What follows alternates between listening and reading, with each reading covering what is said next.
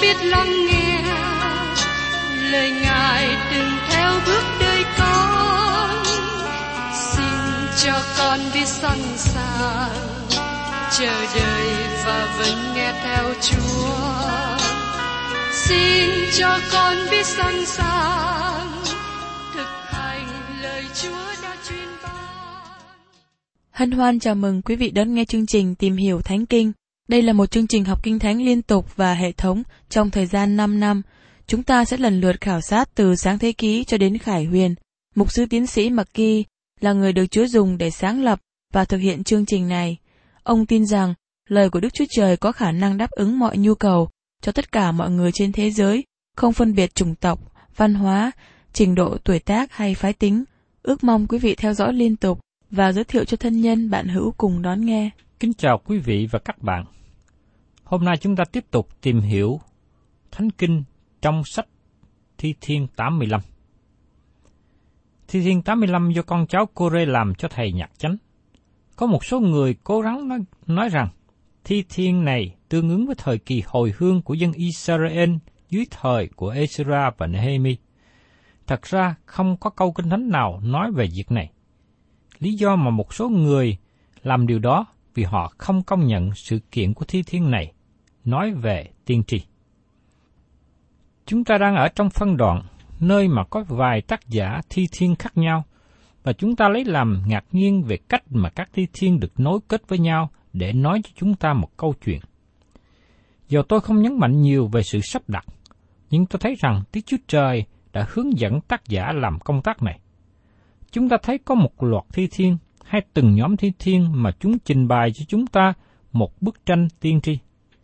Và thi thiên 85 này hướng về tương lai. Các lời giải nghĩa của thi thiên này cho chúng ta biết về quá khứ và tương lai. Giờ đây, xin chúng ta chú ý đến bức tranh tiên tri. Mời các bạn cùng xem trong thi thiên đoạn 85 câu 1.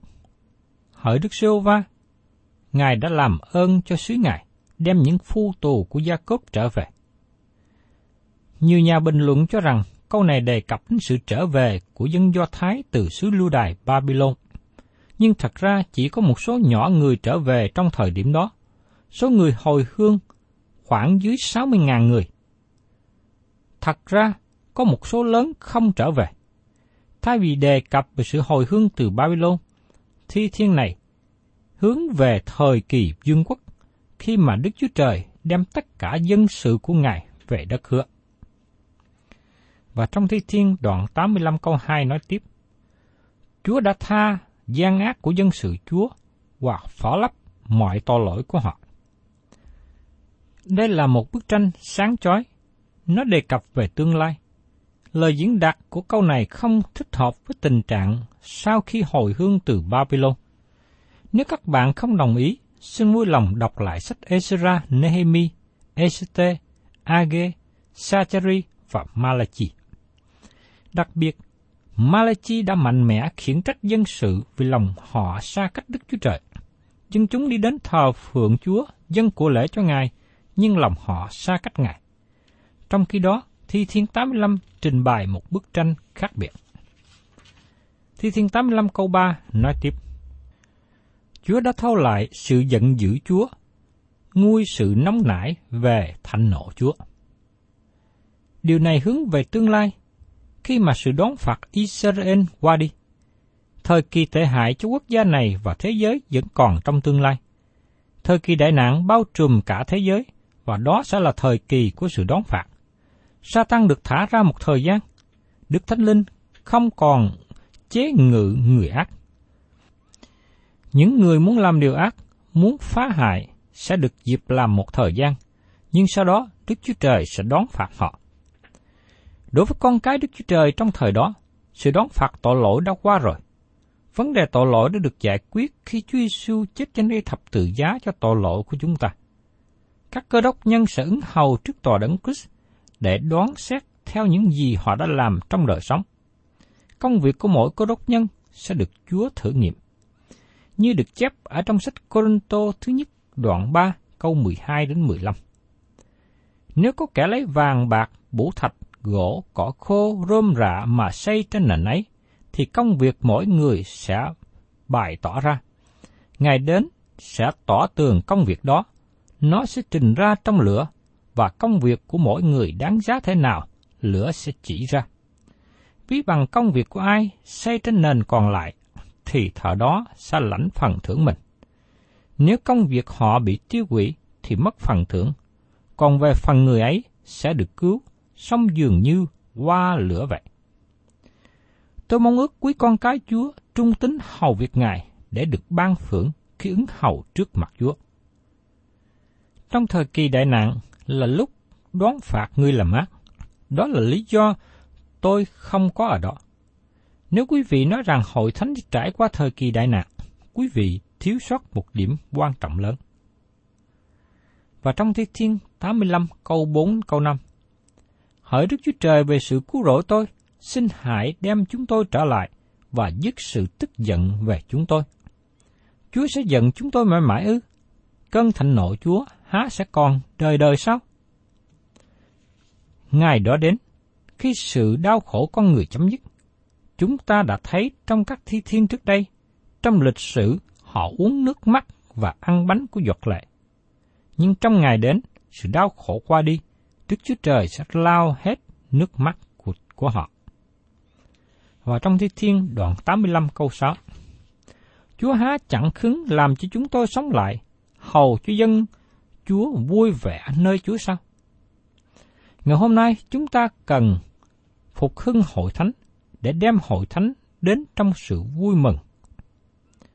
Và Thi Thiên 85 câu 7 Hỡi Đức Sô Va, xin cho chúng tôi thấy sự nhân từ Ngài và ban cho chúng tôi sự cứu rỗi của Ngài. Đây là điều mà tất cả lòng chúng ta hướng về. Đức Chúa Trời ghét điều ác và Ngài đón phạt họ. Nhưng Ngài cũng là Đức Chúa Trời của sự nhân từ và cứu rỗi cho những ai trở về cùng Ngài. Và trong Thi Thiên 85 câu 8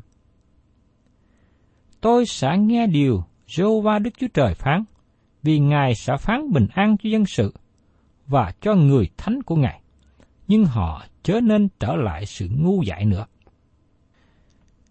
Khi sự đón phạt sau cùng của Đức Chúa Trời hoàn tất, dân sự của Ngài không còn quay trở lại với tội lỗi nữa, bởi vì tội lỗi đã được cất đi khỏi vũ trụ. Và Thi Thiên đoạn 85 câu 9 Sự cứu rỗi của Ngài thật ở gần những người kính sợ Ngài, hầu cho sự vinh hiển được ở trong xứ chúng ta. Không có sự vinh hiển trong dân Israel hiện nay, đất nước họ vẫn còn cằn cỗi sỏi đá. Dĩ nhiên, cũng có nhiều nơi thiên liêng cho chúng ta là cơ đốc nhân cần biết đến. Và Thi Thiên 85, câu 10 đến 11. Sự thương xót và sự chân thật sẽ gặp nhau, sự công bình và sự bình an đã hôn nhau. Sự chân thật nức mộng từ dưới đất và sự công bình từ trên trời ngó xuống. Ngày nay sự thương xót và sự chân thật chưa gặp nhau, sự công bình và sự bình an chưa hôn nhau. Ngày nay họ không nói đến từ ngữ này. Một trong những lý do chúng ta thấy không có sự hòa bình trong thế gian này bởi vì chúng ta không có sự công bình trong thế gian. Và Thi Thiên 85 câu 12 đến 13 nói tiếp. Phải, Đức giê va sẽ ban vật tốt, xứ chúng ta sẽ sanh sản qua lợi nó. Sự công bình sẽ đi trước mặt Ngài, làm cho dấu chân Ngài thành con đường đáng theo. Khi Chúa Giêsu Christ cai trị, Ngài sẽ cai trị trong sự công bình, và chúng ta sẽ vui hưởng phước hạnh khi ở dưới sự cai trị của Ngài. Và tiếp đến, chúng ta tìm hiểu trong Thi Thiên 86. Đây là lời cầu nguyện của David cho vương quốc tương lai. Có một điều đáng chú ý nổi bật. Thi Thiên 86 này dùng một danh xưng khác nữa cho Đức Chúa Trời. Như chúng ta đã thấy trong các thi thiên trước đây, đã dùng đến hai danh xưng. Như danh Elohim có nghĩa là Đức Chúa Trời đấng tạo hóa. Và danh Jehovah nói Đức Chúa Trời là đấng cứu thế. Trong thi thiên 86 này có một danh mới được dùng cho Đức Chúa Trời xuất hiện bảy lần. Đó là danh Adonai, mà được dịch ra với danh xưng Chúa. Adonai là danh của Đức Chúa Trời mà những người Do Thái tin kính sử dụng. Thay vì gọi Ngài là Jehovah, khi người Do Thái chánh thống đến danh xưng Jehovah, đó là một tiếng thánh gồm bốn mẫu tự, y dài, h, v đôi và h. Họ không dám phát âm tên đó. Vì thế, sự phát âm thật của nó giờ đây bị mất. Ngày nay nhiều học giả tranh luận với nhau về danh của Chúa được phát âm là Jehovah hay là Yahweh hay là một cách nào khác. Người Do Thái chính thống cho rằng danh Jehovah rất là thánh, vì thế họ không dám phát âm. Thay vào đó, họ gọi danh Adonai. Adonai đề cập Đức Chúa Trời là đấng cứu thế của chúng ta. Ngài là đấng thánh, là đấng ban ân điển rộng rãi cho chúng ta. Bởi vì Adonai được dùng bảy lần trong thi thiên này, được dịch là Chúa. Trên một số học giả kể thi thiên này là thi thiên Messiah. Do vậy, tôi không nghĩ rằng thi thiên này là thi thiên Messiah vì từ ngữ được sử dụng. Xin nhớ rằng, đây là một thi thiên cầu nguyện. Xin mời các bạn cùng xem trong thi thiên 86 câu 11. Hỡi Đức Sô Va, xin hãy chỉ dạy chúng tôi biết đường lối Ngài, thì tôi sẽ đi theo sự chân thật của Ngài. Xin khiến tôi một lòng kính sợ danh Ngài. Không có cách nào câu này áp dụng cho Chúa Giêsu. Ngài không hề cầu nguyện như thế, bởi vì Ngài đến làm theo ý chỉ của cha Ngài. Câu này có thể áp dụng cho các bạn và tôi. Chúng ta cần được dạy lẽ thật và đường lối của Đức Chúa Trời. Lòng chúng ta cần kính sợ danh Ngài.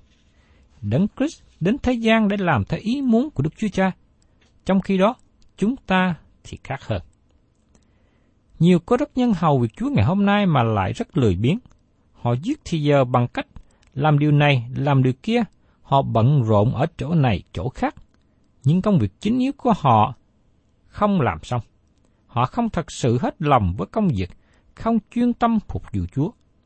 Vì thế, chúng ta cần cầu nguyện, xin khiến tôi một lòng kính sợ danh Ngài. Trước đó, tác giả Thi Thiên cầu nguyện, xin hãy chỉ dạy cho tôi biết đường lối Ngài. Và tôi nghĩ đây là kết quả của lòng lo ra, phân chia.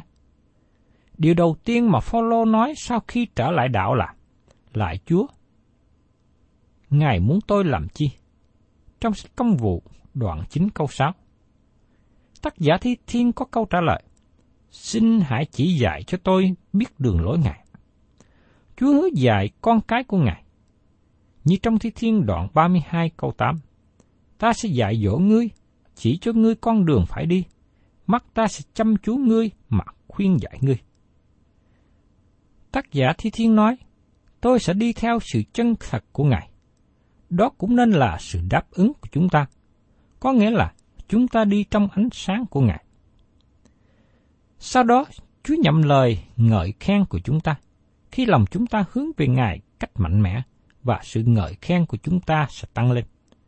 Trong Thi Thiên, đoạn 86 câu 12 Hỡi Chúa là Đức Chúa Trời tôi, tôi hết lòng ngợi khen Chúa, tôn vinh danh Chúa đến mãi mãi. Và trong Thi Thiên 87, nói về Siôn là thành thánh của Đức Chúa Trời. Thi Thiên 87 là bài ca của con cháu Cô-rê. Bài ca này nói về Siôn, thành của Đức Chúa Trời, và nói về sự vinh hiển tương lai của Jerusalem. Các quốc gia sẽ đến Jerusalem thọ phượng. Có điệp khúc của một bài thánh ca nói về Siôn. Ta bước lên Siôn hè, tiến lên ngọn núi Siôn đẹp đẽ. Ngắm Siôn ta hăng hái bước, tới thủ đô vinh quang muôn đời. Siôn là đỉnh núi cao ở Jerusalem, một địa danh, một địa điểm ở thành Jerusalem. Nhưng có khi chúng ta nghĩ Siôn như là một nơi thiêng liêng, khi chúng ta biệt riêng ra, hướng lòng về Chúa và cầu nguyện. Mời các bạn cùng xem ở trong Thi Thiên đoạn 87 câu 1. Cái nền Ngài đã đặt trên các núi thánh. Đây là nơi nhiều quốc gia của thế giới hướng về. Họ muốn lập chính quyền tại đó. Như trong Esai đoạn 2 câu 2 nói rằng, sẽ xảy ra trong những ngày sau rốt, núi của nhà Đức Sô Va sẽ được lập dựng trên các đỉnh, cao hơn các đồi, mọi nước sẽ đổ về đó. Và trong sách Sacheri đoạn 2, câu 10 đến câu 11 nói thêm, Hỡi con gái Siôn, hãy hát mừng và vui vẻ, vì này, ta đến và ta sẽ ở giữa ngươi, Đức Sô Va phán vậy. Trong ngày đó, nhiều nước sẽ quy phục Đức Sô Va và trở nên dân ta. Ta sẽ ở giữa ngươi, ngươi sẽ biết rằng Đức Sô Va dạng quân đã sai ta đến cùng ngươi.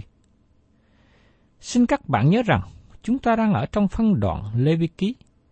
Vì thế, đền tạm và đền thờ là trung tâm của thi thiên này. Và trong thi thiên 87 câu 2 câu 3 nói tiếp, Đức Sô Va chuộng các cửa Siôn hơn những nơi ở của Gia Cốp. Ở thành của Đức Chúa Trời đã được nói những sự vinh hiển về ngươi. Điều này cũng có cùng ý tưởng với Thi Thiên 48 được diễn tả trước đây. Đức Sô Va là lớn, rất đáng được ngợi khen trong thành của Đức Chúa Trời chúng ta và tại trên núi Thánh Ngài. Núi Sôn đẹp đẽ nổi lên về phía Bắc là kinh đô của vua cao cả và là sự vui vẻ của thế gian. Trong Thi Thiên 48, câu 1 và câu 2. Mời các bạn cùng xem tiếp ở trong Thi Thiên 87 câu 4. Ta sẽ nói đến Rahab và Babylon là những người trong bọn quen biết ta. Kia là Philippines, Tyre với Ethiopia, kẻ này sẽ sanh ra tại Siôn. Rahab được đề cập trong câu này không phải là kỹ nữ của thành Jericho, nhưng là ở Ai Cập. Xin xem thêm ở trong Esai đoạn 51, câu 9 và Thi Thiên đoạn 89 câu 10. Rahab tiêu biểu cho quyền lực của thế giới phía Nam, còn Babylon tiêu biểu cho quyền lực phía Bắc. Rahab có nghĩa là tiếng ồn ào, còn Babylon có nghĩa là lộn xộn. Tiếng ồn ào và lộn xộn của những quốc gia này sẽ kết thúc khi đấng Christ cai trị ở Sion. Thật là lý thú khi thấy rằng Sion sẽ là nơi sanh ra của nhiều quốc gia. Khi Chúa Giêsu ở đó, thế giới sẽ đến Jerusalem và nhiều quốc gia sẽ trở lại đạo. Xin hãy chú ý rằng Philippines, Tyre và Ethiopia cũng được đề cập đến. Một điều chúng ta chú ý là và nhớ rằng khi tin lành được giảng ra cho các sứ ngoài Do Thái, bắt đầu ở con đường mà quảng quan Ethiopia đi về, như được ghi lại trong sách công vụ các sứ đồ đoạn 8. Ông quảng quan Ethiopia này trở lại đạo và được tái sanh. Tác giả Thi Thiên đề cập về điều này, và tôi tin rằng cả quốc gia Ethiopia cũng sẽ trở lại đạo trong tương lai. Mời các bạn cùng xem tiếp trong Thi Thiên 87 câu 5. Phải, người ta sẽ nói về Sion rằng, kẻ này và kẻ kia đã sanh tại đó. Chính đấng chí cao sẽ vững lập Sion. Vua của các vua sẽ lập thủ đô của thế giới tại Sion. Bấy giờ, nơi đây trở thành một địa danh sáng chói Và trong Thi Thiên 87 câu 6, Khi Đức Sô Va biên cắt dân vào sổ, thì Ngài sẽ kể rằng, kẻ này đã sanh tại Siôn. Sẽ có nhiều người trở lại cùng Chúa trong ngày đó. Bây giờ họ nhận biết mình bị lường gạt bởi kẻ chống lại Đấng Christ, tức là Antichrist. Đây sẽ là một thời kỳ vinh hiển. Và Thi Thiên 87 câu 7 Những kẻ hát sướng và những kẻ nhảy múa nói rằng, các suối tôi đều ở trong ngươi. Thật thích thú vì Siôn chảy ra nước suối. Nơi ấy đáp ứng lòng khao khát của con người. Và tiếp đến, chúng ta tìm hiểu trong Thi Thiên 88, nói đến lòng tin cậy Đức Chúa Trời ở giữa khổ đau. Thi Thiên 88 là bài ca của con cháu cô Rê làm cho thầy nhạc chánh với giọng trầm dùng để dạy dỗ. Đây là một thi thiên sầu thảm bi ai. Thi thiên 87 là thi thiên vinh hiển, còn thi thiên 88 là thi thiên đen tối. Nó là một lời ca thương, nó là một phần đen tối nhất trong sách thi thiên. Trong thi thiên 88 câu 1 nói như sau. Hỡi Đức Sô Va, Đức Chúa Trời về sự cứu rỗi tôi, ngày và đêm tôi kêu cầu trước mặt Chúa. Có một tia hy vọng trong thi thiên này, vì Đức Chúa Trời về sự cứu rỗi tôi. Tác giả thi thiên nắm lấy điều đó. Thi thiên này có thể áp dụng cho ông Job là người gặp khổ nạn lớn. Cũng có thể áp dụng cho Osia bị bệnh phung, hay áp dụng cho tiên tri Jeremy khi bị nhốt dưới hố, hay áp dụng cho Ezechia khi bị bệnh sắp chết. Thi Thiên 88 có thể áp dụng cho bất cứ người nào đang ở trong sự đau khổ lớn. Nhưng trong sự đau khổ buồn rầu, người ấy đến với Đức Chúa Trời, tin cậy vào sự cứu rỗi của Ngài. Đây là đề tài lớn của Thi Thiên. Và trong Thi Thiên 88, câu 2 đến câu 8. Nguyện lời cầu nguyện tôi thấu đến trước mặt Chúa, xin hãy nghiêng tay qua nghe tiếng kêu cầu của tôi, vì linh hồn tôi đầy dẫy sự hoạn nạn, mạng sống tôi hầu gần âm phủ. Tôi bị kể vào số những kẻ đi xuống nguyệt. Tôi khác nào một người chẳng có ai giúp đỡ, bị bỏ giữa kẻ chết, giống như những kẻ bị chết nằm trong mộ mã mà Chúa không còn nhớ đến là kẻ bị trứt khỏi tay Chúa. Chúa đã để tôi nằm nơi vực sâu, tại chốn tối tăm trong vực thẳm. Cơn giận Chúa đè nặng trên tôi. Chúa dùng các lượng sống Chúa làm tôi cực nhọc. Chúa khiến những kẻ quen biết tôi lìa xa tôi, làm tôi thành một vật gốm ghiếc cho họ. Tôi bị cấm cố, không ra được. Tác giả cầu nguyện và trình dân lên Đức Chúa Trời, hoàn cảnh khốn khổ lớn đang đối diện. Tác giả còn nắm một hy vọng nơi Đức Chúa Trời. Tác giả ở gần Đức Chúa Trời. Và Đức Chúa Trời là nguồn hy vọng, là nơi mà tác giả trong đợi, chờ đợi sự cứu giúp. Và trong Thi Thiên 88 câu 9 đến 14. Mắt tôi hao mòn vì hoạn nạn. Đức rêu va ơi hàng ngày tôi cầu khẩn Ngài và giơ tay lên hướng cùng Ngài. Chúa há vì kẻ chết mà sẽ làm phép lạ sao? những kẻ qua đời há sẽ trỗi dậy ngợi khen Chúa ư? Sự nhân từ Chúa há sẽ được truyền ra trong mồ mã sao? Hoặc sự thành tín Chúa được giảng ra trong vực sâu ư? Các phép lạ Chúa sẽ được biết trong nơi tối tăm sao? Và sự công bình Chúa há sẽ được rõ trong xứ bị bỏ quên ư? Còn tôi, Đức Diêu Va ôi, tôi kêu cầu cùng Ngài. Vừa sáng lời cầu nguyện tôi sẽ thấu đến trước mặt Ngài. Đức Diêu Va ôi, vì sao Ngài từ bỏ linh hồn tôi và giấu mặt Ngài cùng tôi?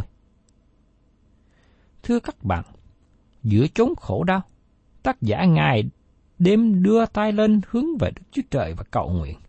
Ông này xin sự nhân từ và chờ đợi phép lạ giải cứu xảy đến.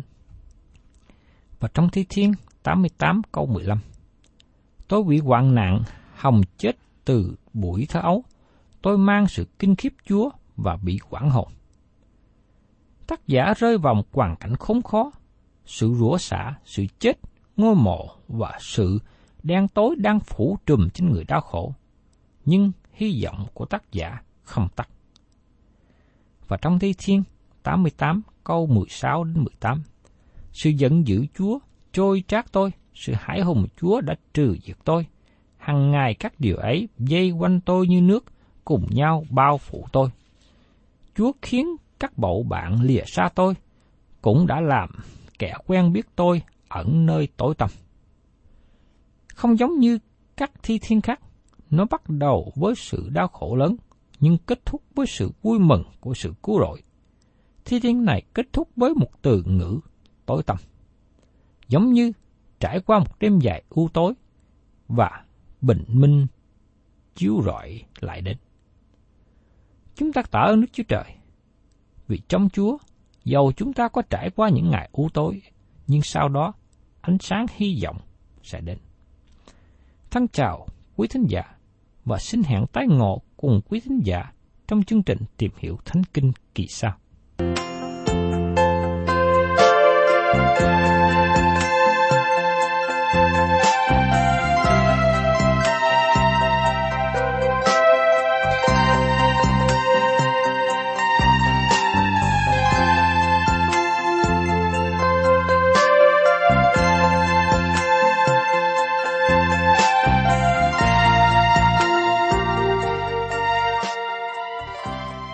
Cảm ơn quý vị đã đón nghe chương trình Tìm hiểu Thánh Kinh.